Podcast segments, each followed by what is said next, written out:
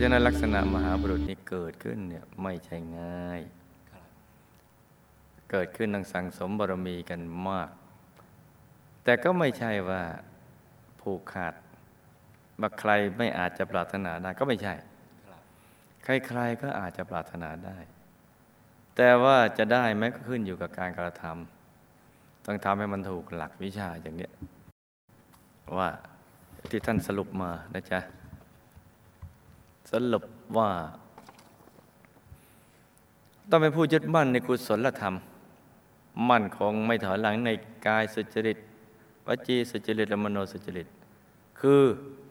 ทำความบริสุทธิ์กายวาจาใจลุกหน้าไปเลย เพราะใช้คำว่าไม่ถอยหลัง มีแต่เพิ่มกันไปเรื่อยๆ ยึดมั่นในการบำเพ็ญทาน สมาทานศีล